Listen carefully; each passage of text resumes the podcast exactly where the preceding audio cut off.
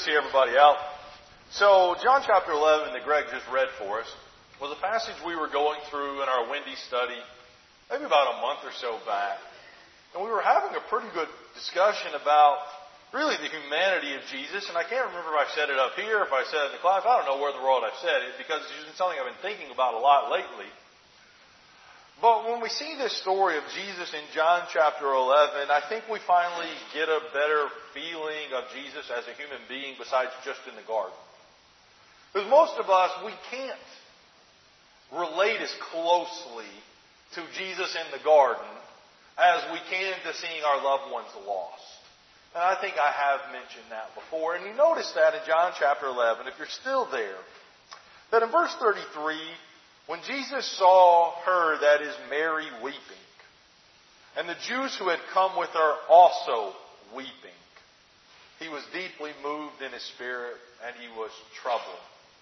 Remember how we talked about when you see somebody crying, that's a little differently than when you are handling it yourself. And so, like I've said before, when I see my mother crying, that's kind of the end of it. It doesn't matter how tough I am, I'm probably going to cave in that instant. Jesus apparently is very similar. And the people look at him and they say, Man, look how he loved them.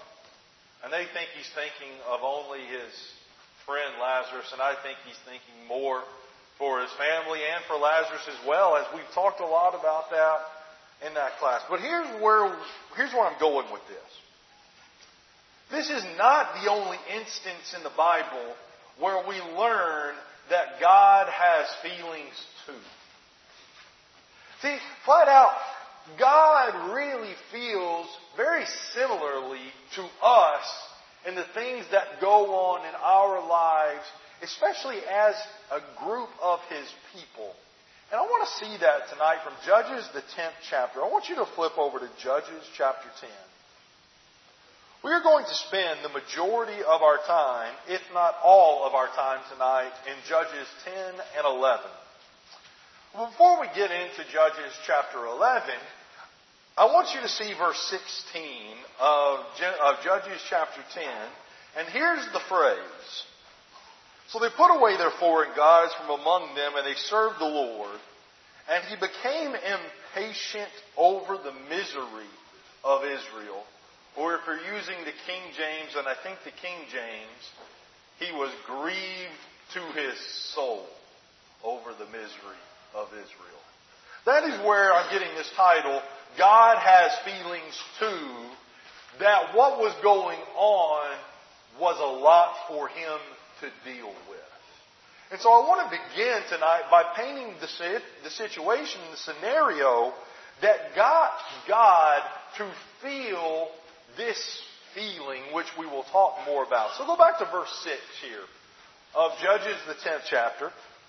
What I want you to see, even before we get into that, as I have forgotten, is a map up here. In the map up here, we have the land of Canaan. And uh, my laser, I can never remember how to use it, so toss it. No, don't don't worry about it. But it's up there. You can see Canaan we know north, south, east, and west, right? I think Beth teaches that to kindergartners that you got to know your direction. So I'm hoping everyone knows north, south, east, and west without having to have a laser pointer uh, on that. So we got Canaan kind of dead center there. We have to the north in Damascus, you have a nation called Syria. You have to the west of that, along the Mediterranean Sea, you have the city Tyre up there that belongs to the region of Sidon, okay? You have to the east of Canaan, you don't have anything mentioned there, but you're going to have the land of Gilead. It would be known in the days of the judges. That would be where some of the half tribe of Manasseh, uh, Manasseh was, and so on and so forth. And you would have over there the Ammonites would have dwelt in that part. And Edomites and others would have been over to the east of Canaan. And then down there near Beersheba, you would have where the Philistines would have been. So if you're looking south and west, down in that general area, you would have the Philistines. So like where Goliath was from, just a little bit north of that. The reason I point all of that out is because of verse 6 of Judges chapter 10. The people of Israel again did what was evil in the sight of the Lord, and they served the Baals and the Ashtaroth, the gods of Syria, the gods of Sidon, the gods of Moab, the gods of the Ammonites, the gods of the Philistines. And they forsook the Lord and did not serve him. What we have happening in Judges chapter 10 is the people of Israel, they have accepted every God around them and they have forsaken their own God. They had taken all these different groups of gods. They've taken the Baals that we normally think of, uh, these fertility gods, and the same thing with Ashtaroth, maybe the stars, uh, or maybe it's a god out of Sidon. But they had taken that. They had taken the gods of Syria, of Damascus. They had taken the gods of Sidon there out of Tyre and from their mountains. They've taken these gods of Moab to off to the east of the Jordan River. They were taken from the Ammonites. They're taking everybody's gods, including the Philistines, except their own. I noticed they had to leave their God. Wasn't that one of the big reasons why, when they took over the land, they were supposed to drive all the nations out? Wasn't that a big reason why, when they went into the land, they weren't to intermarry with the people? Is because you would start being like everybody else around, and so what you have is again, they went after these gods. Because we know from our study of Judges, right, that they constantly would go after other gods, they would repent, and then they would go back to the other gods, they would repent, they would go back, and it was just vicious cycle, we said. Well, it seems to be one of the worst cycles that we have here in Judges chapter 10. So he goes on, they've forsaken. And so you'll not be surprised, verse 7, to find out that the anger of the Lord was kindled against Israel. God was very angry. I like the King James there, he's wroth. It just paints a picture, doesn't it? Somebody who is fuming. They are boiling hot because they've been left. I want you to think about maybe for a second. What had they done with all of these gods that were around? They had given what had belonged to him to them. The rain, the fertility, the victories, the salvation, the fruits, the plants, everything they were giving to the other gods. So have you ever done something, achieved something, and somebody else got the credit for it? How does that make you feel?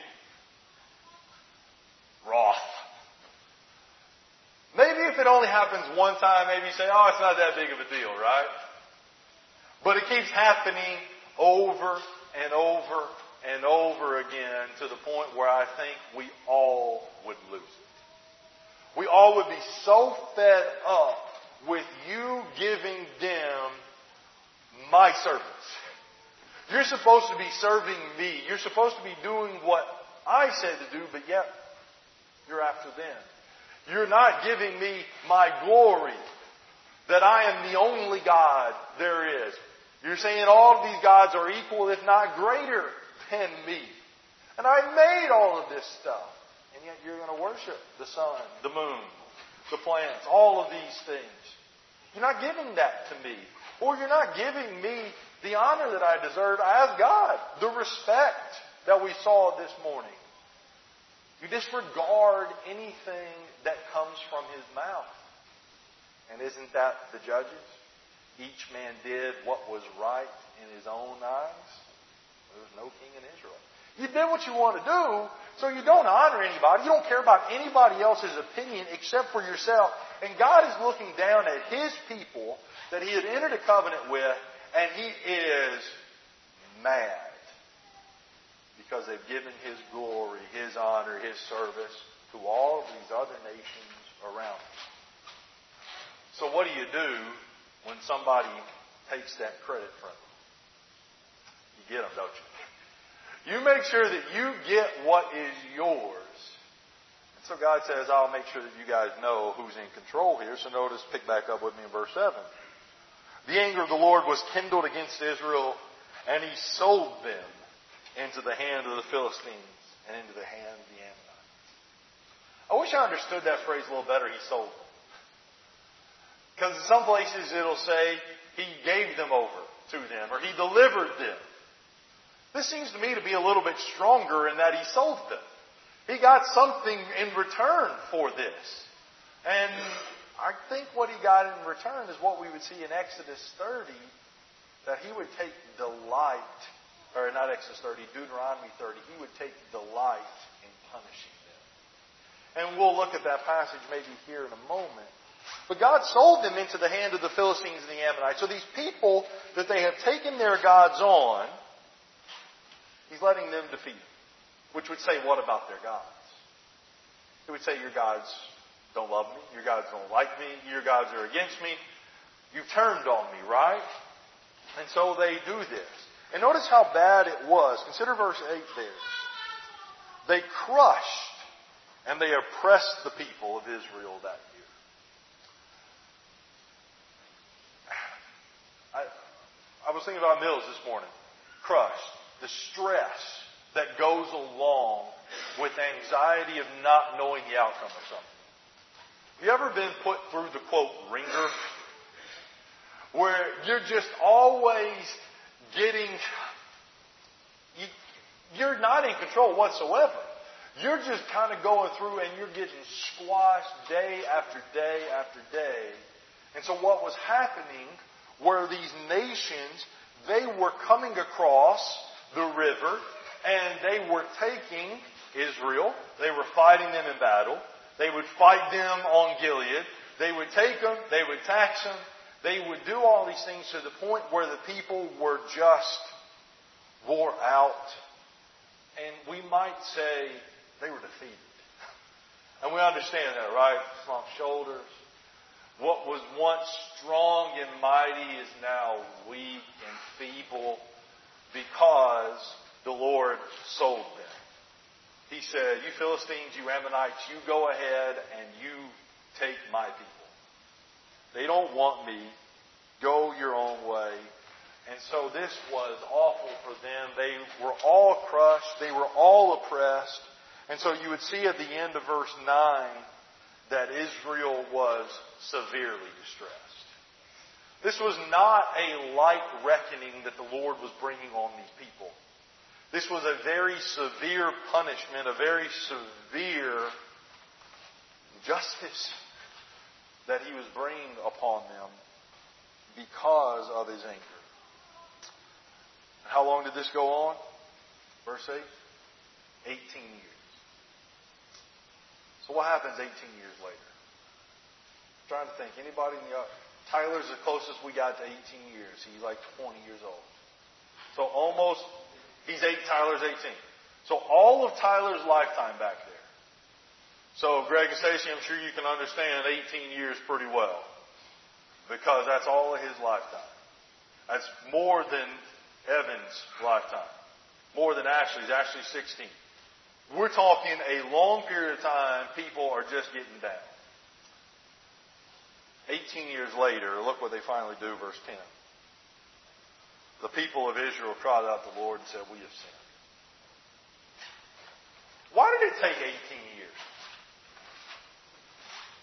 Wouldn't you think if you're getting beat up for four, five, eight, ten, twelve, fourteen, sixteen, eighteen, wouldn't you think somewhere along the way, before 18 years, you would be like, man, enough's enough. I've got to get back to the only one that has ever given me peace. But no. That's how far gone they were. They were that far out of it that for 18 years God was an afterthought to them. I imagine they went after all these things. So, oh, the gods of the Ammonites didn't work now, so let me go check out the ones over here inside. Oh, he's not working for me anymore, so let me go check out the ones here and it's just always back and forth. You know people like that? It's more like a superstition to them. This is working for me right now, so that's all good. Okay, this one isn't working, so I'm going to go over here and I'm going to try this. I think we try that sometimes in our religious life. And we're like, we forget about God 18 years later. I think we can also understand something a little more, can't we? You know, we think about that prodigal son, right? How long was he gone? Story doesn't tell us how long he was gone, does it? I've never really thought about the time frame of how long the prodigal son was gone until I was thinking about this 18 years later. I wonder if it took him 18 years. I wonder if it took him a short amount of time. I always get the impression it was relatively short. He found himself eating with those pigs after all his money was gone. He's like, man, what am I doing? Maybe that was six months. Maybe that was five years. Maybe that was 15. Maybe that was longer. I, story doesn't tell us, right? It's a parable. But however long it takes, how's God feeling during those 18 years with each and every day that he is not getting what he deserves and someone else is? I think with each and every day, you think less and less that they will ever come back. So maybe you've had someone leave you. Maybe it was back in your dating days and they left you and you Every little day after you break up, say, maybe we'll get back together. Maybe we'll get back together. And finally, enough time passes and it's complete afterthought. It's not going to happen. I wonder what's going through God's head in all of this. But 18 years later, they finally remembered the Lord. And they say, We've sinned, as you see there in verse 10. And they even say why we've sinned. Here's the sin. Not just that generic sin of, I've sinned, please forgive me. But the sin We've forsaken our God. And we served the Baals. We, we've done exactly what we shouldn't do. We left you for other people, for other gods. So the Lord responds to him, verse 11. He said to the people, Did I not save you from the Egyptians when he came out? Yep. What about the Amorites that were defeated by them? Yep. And the Ammonites and the Philistines have I not beaten them in years past? Yes, yes, you have. The Sidonians also? How about the Amalekites? And the Maonites, they oppressed you. And you cried out to me, and I saved you from their hand. Go back through history, people. I've been delivering you for a long time. But now, verse 13. Yet you have forsaken me, and you served other gods.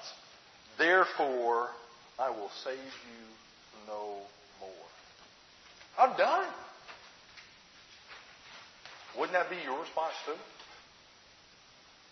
Look what I did for you all those years. And look what you did for me. You completely left me. Why in the world would I save you now? You go turn to your other gods, which is what they say, verse 14. Go. Cry out to the gods in whom you have chosen. Let them save you in your time of distress. You know what? You wanted them, you go to those gods. You let them take care of you. And I wonder why God says it that way. I wonder if it's because it's an actual test of these people. Because imagine you go to ask someone to do something for you and they say no. And you're like, go over here and let's find out, find another God. But I think what happens is they finally have realized there is no other. And when he says, I'm not going to do it, they recognize we can't do it. They can't do it. Only you can do it. And so they respond back with this, verse 15. The people of Israel said to the Lord, We have sinned. Do to us whatever seems good to you. Only please deliver us this day. We've done it. But God, whatever you think is best, that's what needs to be done. We're not asking for much. We just want, we just need to be delivered today. Don't we as human beings have that short-sightedness? Or I don't care what the consequences are, just deal with me today. But I think that's not their attitude. I think their attitude is like that prodigal son. Remember when he comes back and he is humble for what he did? He says, Father, I am not worthy to be called your son, but make me one of your hired servants.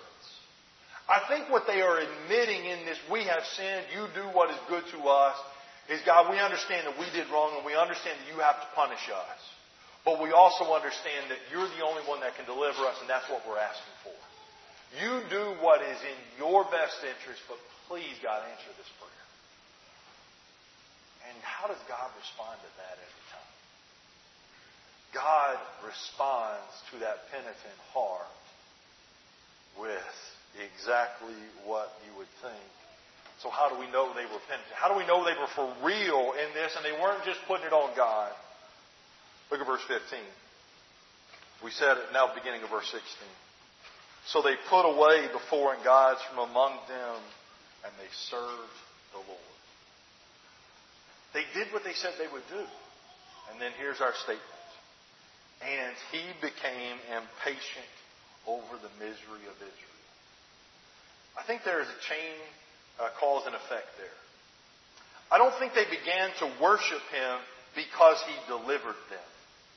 I think what the text is saying is they gave up their gods, began to serve him again, and when they were serving him, he couldn't stand to see their misery. He was grieved by it. And this word that is translated grieved or impatient I found to be a very interesting word. It is a picture of grain being cut short, ready for harvest. It's almost like it was, it was too full. He had dealt with this enough. His anger had been taken fully out, and it was time for them to reap the benefits that would come. See, God can't put up with His people having punishment for sin that He has forgiven. It's a difficult thing for him to watch go on his people. And I look at that and I say, man, that is beautiful that God, he has so much pain when he sees us suffer for doing the right thing. You see that right with Jesus. It did please the will of the Lord to crush him, right? Man, it sure was dark on the earth. There was difficulty being separated, all of those various things, that this is impatient. And so he sends them a deliverer. And his deliverer's name was Jephthah. Now here's where the sermon is going to take a little bit of a turn. What we've just seen is God be forgotten and driven away by his people. His people didn't need him to save them. He's like, why do you need me now? They say, we need you. And God goes and he does that. I'm going to ask the question because I don't know about this for sure. But does the judge Jephthah illustrate God's situation that is going on right here, right now in Judges chapter 10? I'm leaning towards yes. And I hope that I can make that point clear to you this evening. As we normally think about Jephthah, what do we think about with Jephthah? We think about his, quote, rash vow. You're not going to find anywhere in the text that uses the word rash. I think we can probably agree that it's a little bit rash. But you're not going to find that description that is given. But he does make a vow. But I want you to notice a few other things about Jephthah as we look. Go to chapter 11. Jephthah was a Gileadite. He was one of those across the river where a lot of the suffering and persecution was going on. He was a mighty warrior, but he was the son of a prostitute. And Gilead's wife, verse 2, also bore him sons. And when his wife's sons grew up, they drove Jephthah out and said, You shall not have an inheritance in our father's house, for you're the son of another woman. And Jephthah fled from his brothers and lived in the land of Tob, and some worthless fellows got around him. What is that all saying? Jephthah belonged but Jephthah was driven away. He was sent away from his own people, said, You don't belong here with us, you go get out of there. But notice now verse 4. And after a time, the Ammonites made war against Israel. And when the Ammonites made war against Israel, the elders of Gilead went to bring Jephthah from the land of Tob.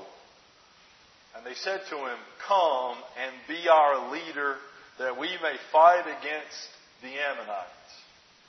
Guess what the people need now? We need you, Jephthah. You're a mighty warrior. We need you to deliver us from the Ammonites. And notice Jephthah's response to the elders, verse 7. He said to the elders of Gilead, Did you not hate me and drive me out of my father's house? Why have you come to me now when you are in distress? Sounds kind of like God, right? You went after those other gods. You went, you don't, you didn't need me earlier. Why do you need me now? So they have an answer for him, verse 8. They said to Jephthah, That is why we turn to you now, that you may go with us and fight against the Ammonites and be our head over the inhabitants of all Gilead. Like, we didn't need you then, but we need you now, God. And we're willing to make you, Jephthah, the head of all of us. You can rule over us. And so Jephthah said, Man, if you bring me, and notice how he says it, and the Lord gives me, gives them over to me, I will be your head. I'll do this. I'll be your head if the Lord doesn't. In verse 10, the elder said, The Lord will be witness between us if we do not do as you said. You understand what they just said there? Jephthah, if you win, you will be our head. You will be our leader. You see how they didn't need him before, but now they do. And so we know that the victory came to him. Now we get to the part about his vow, right? I want you to go down to the chapter, the end of the chapter. Go down now with me to verse 29. He comes back from this victory and he delivers them. The Lord delivered them from this. So verse 29. The Spirit of the Lord was upon Jephthah, and he passed through Gilead and Manasseh, and passed on to Mizpah of Gilead. And from Mizpah of Gilead he passed on to the Ammonites. And Jephthah made a vow to the Lord and said, If you will give the Ammonites into my hand, then whatever comes out from the doors of my house to meet me when I return in peace from the Ammonites shall be the Lord's, and I will offer it up as a burnt offering. Jephthah makes this vow. And there's been a lot of speculation about what he thought was going to come out of his house. That's not the point of this. The point of this is Jephthah said, Lord, I will do this if you do that. Did God ever make a vow with his people? I will be your God if you will be my people. He said, if you keep my commandments, I will bless you in the land. If you don't keep my commandments, I will drive you out of the land. But I want you to notice, I want you to hold your finger here in Judges, the 11th chapter. I want you to go with me to Deuteronomy, the 30th chapter. I want you to notice this vow that the Lord made with his people. This is through the words of Moses before they take over the land of Canaan. Verse 1 of Deuteronomy chapter 30. And when all these things have come upon you, the blessing and the curse, if the good has come or the curse has come, when these things come on you, which I've said before you, and you call them to mind among the nations where the Lord your God has driven you, and return to the Lord your God, you and your children, and obey his voice in all that I command you today with all your heart and with all your soul, then the Lord your God will restore your fortunes and have compassion on you. And he will gather you again from all the peoples where the Lord your God has scattered you. You realize what the vow was the Lord said he would do.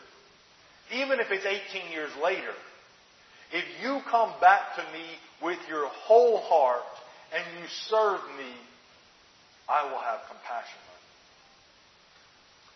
you. Now, we see when he comes back, the vow hurt Jephthah, didn't it? You go back to chapter 11. His daughter comes out. And notice the response that he has. I'm sure that you know it. He comes back and he struck him down. So verse 34, he came to his house and behold, his daughter came out to meet him with tambourines and with dances. She was his only child. Besides her, he had neither son nor daughter. And as soon as he saw her, he tore his clothes and said, Alas, my daughter, you've brought me very low. You have become the cause of great trouble to me. For I have opened my mouth to the Lord and I cannot take back my vow. Was the Lord hurt in any way when his people abandoned him and he had to still stick to that vow when they came back? I would suggest that he was. I would suggest that he was grieved to his soul. He was in this misery. He couldn't stand the misery anymore. It hurt him. And in all these different ways, he had made this vow. And notice her response, very similar to the people's response. Verse 36 My father, you've opened your mouth to the Lord. Do to me according what has gone out of your mouth. Now the Lord has avenged you. Basically, she's saying the same thing. Do what seems best to you. You said this is what you were going to do. Father, I expect you to do that. And guess what he does? He does just that. He keeps the vow of his people.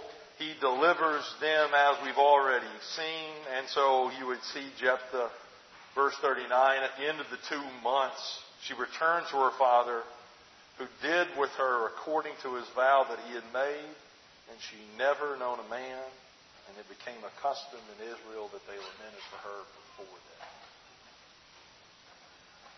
Again, I, I don't know that Jephthah 100% is a shadow of God's love towards his people.